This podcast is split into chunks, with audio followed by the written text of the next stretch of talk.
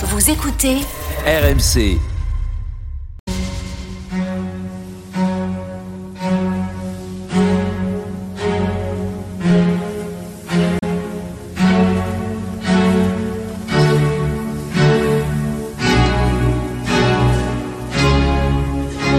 Église d'aujourd'hui, une émission de Régis Burnet.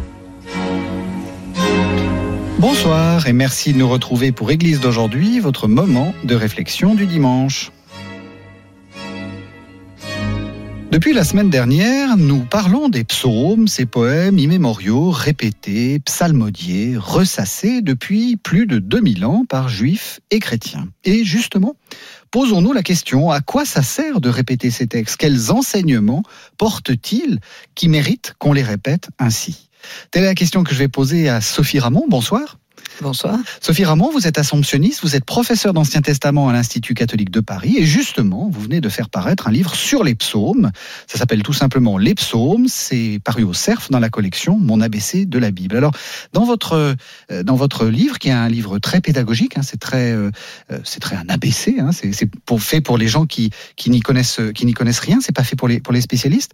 Vous avez une, une démarche finalement assez intéressante qui est de vous poser la question des, des grandes thématiques. Et je vous propose qu'on qu'on essaie de, de, les, de, les, de les égrener, ces thématiques. Alors, peut-être une, première thématique que, vous mettez en, lumière. Les psaumes, d'abord, ça parle de Dieu. C'est le récit ou le, le poème, si on peut dire, d'une expérience de Dieu. Oui, tout à fait. Et expérience, il faut le mettre au pluriel, parce qu'au fond, les expériences de Dieu sont assez euh, variées. Oui. Euh, au cours de, de l'existence d'un individu, et puis on pourrait dire aussi euh, entre individus. Alors, euh, ce qui on peut remarquer dans les psaumes, c'est que au fond, euh, ils ont un discours, euh, on pourrait dire assez direct, ou en tout cas sans, langue de bois. Hein. Donc, ils s'adressent à Dieu pour pour louer Dieu, pour rendre grâce pour telle ou telle expérience, hein. pour rendre grâce à Dieu pour la beauté de sa création, ou bien pour une expérience de salut, pour avoir été guéri d'une maladie. On pourrait égrener comme ça la suite des, de, enfin tous les motifs de louange. Et puis, il y a des psaumes qui sont davantage euh, de l'ordre de, de, la demande, hein. Euh, demande euh, précisément d'être sauvé ou demande d'être délivré d'ennemis, demande d'être guéri d'une maladie. Et il y a des psaumes qui relèvent pratiquement de, de la révolte, qui, qui s'insurgent contre Dieu. Alors vous avez toutes, toutes ces expériences et d'ailleurs l'exégèse actuelle a tendance à, à lire les psaumes au prisme de deux grandes attitudes spirituelles qui sont euh, la louange et la supplication. Hein. et on, alors après, on peut décliner louange et on peut décliner supplication, mais ce sont ces deux grandes attitudes spirituelles qui traversent le, psautier et au travers lesquelles se disent les, les expériences qu'un individu peut faire dans la relation euh, avec son Dieu. Ce qui est très étonnant, c'est justement les, psaumes de révolte qu'on les ait euh, conservés. C'est-à-dire que, à titre personnel, on peut être révolté contre Dieu, mais comment une communauté peut conserver un psaume qui remette en question Dieu lui-même? Eh il y a de l'inexplicable dans, les histoires nationales et dans les histoires euh, humaines. Mhm. Et c'est effectivement très intéressant de, repérer que, que des textes bibliques, des textes qui sont entrés dans notre Bible et qui finalement donnent aussi des mots pour la prière, puisque euh, ce sont des textes qui sont utilisés euh, à la synagogue ou dans les églises. Hein, ces textes euh, nous permettent de dire à Dieu éventuellement notre révolte.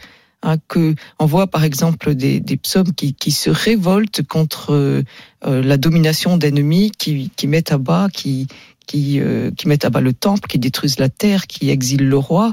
Et donc, on voit bien que là, on est dans la révolte d'un Dieu qu'on ne comprend plus, d'un Dieu mhm. qui avait fait des, promesses, hein, la promesse d'un roi, la promesse d'une terre, la promesse d'un temple, le lieu pour le rencontrer, et toutes ces promesses sont anéanties. Alors comment comprendre?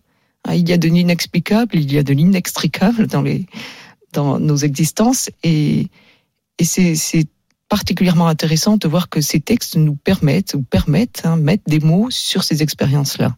Donc c'est là où il touche un peu à une forme d'universel en fait. Enfin, dans le sens où euh, effectivement peut-être que nous, en, tant que chrétiens, euh, nous ne croyons plus à la terre et, au temple. On va revenir sur ce thème-là, mais euh, mais, être révolté contre Dieu, ça on peut encore comprendre. On peut encore encore, comprendre parce qu'il y a des toujours des situations euh, à un niveau euh, général ou à un niveau plus individuel que l'on ne peut pas expliquer.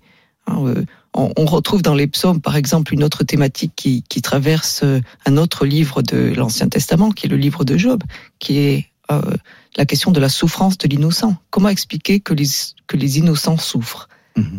Et donc, ça met. En fait, ce sont des expériences qui, d'une certaine manière, euh, euh, interrogent la justice de Dieu. Oui. Hein, et on entend bien dire encore aujourd'hui, mais que fait Dieu? Où est Dieu?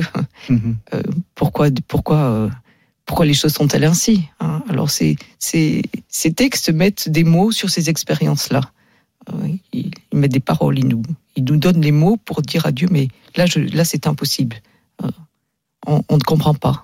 Que fais-tu? Pourquoi n'interviens-tu pas? Mmh. Alors, on l'a dit, il y a, y a quand même quelque chose qui est euh, central aussi, c'est, euh, et donc là moins universel, euh, c'est la question de la terre, du temple et de Jérusalem, qu'on appelle souvent Sion. Euh, c'est des psaumes quand même très euh, centrés autour de Jérusalem.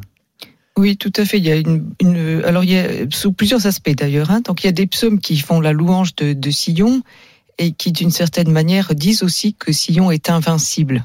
Alors là, c'est lié à une expérience, euh, disons, historique.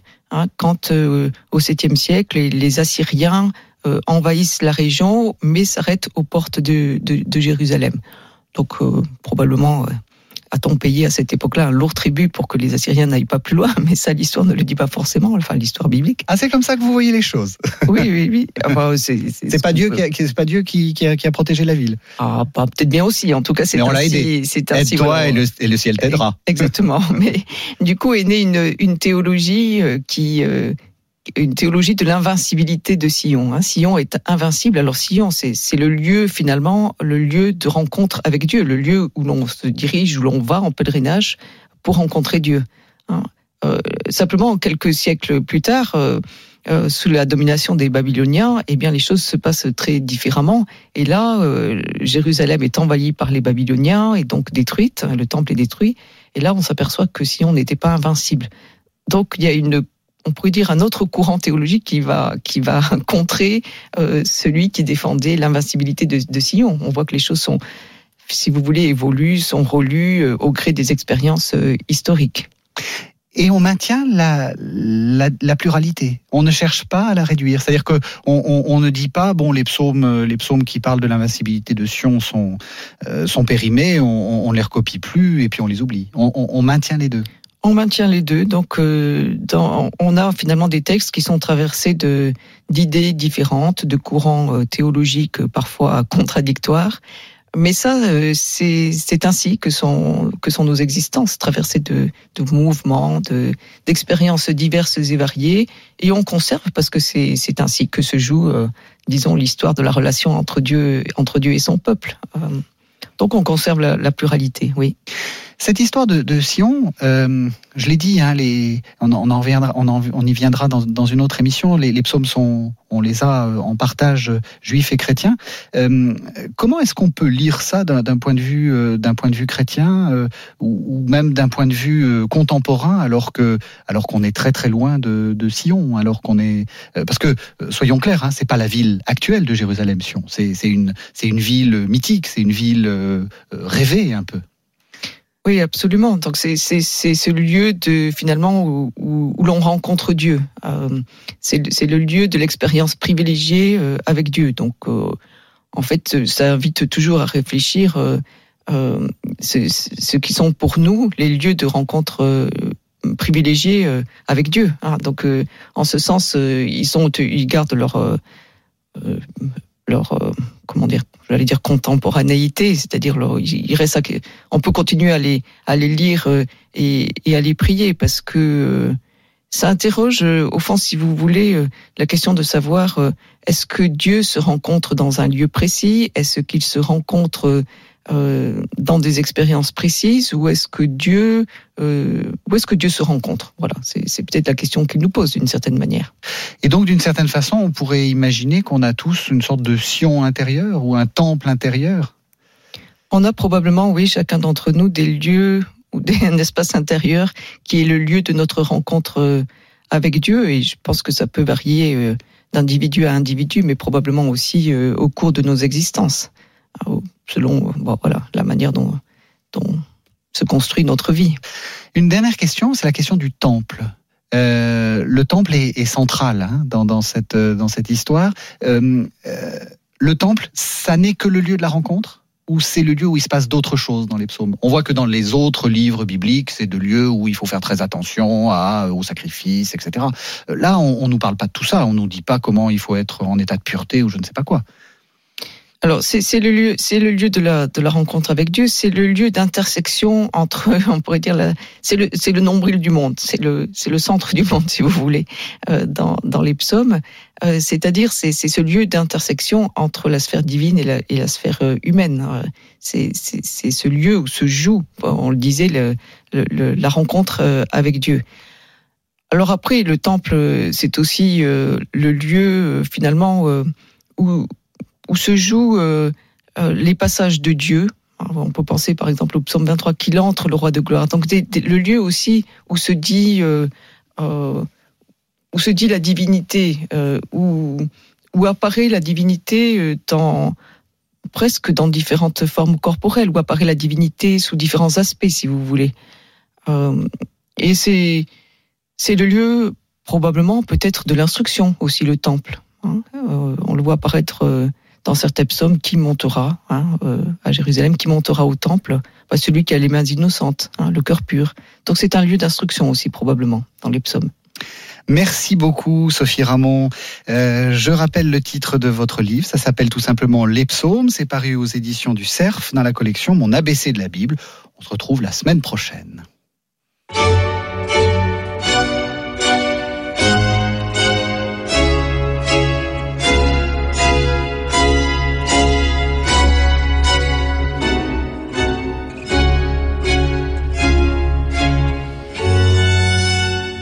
C'était Église d'aujourd'hui, une émission de Régis Burnet que vous pouvez retrouver en podcast sur le site internet rmc.fr.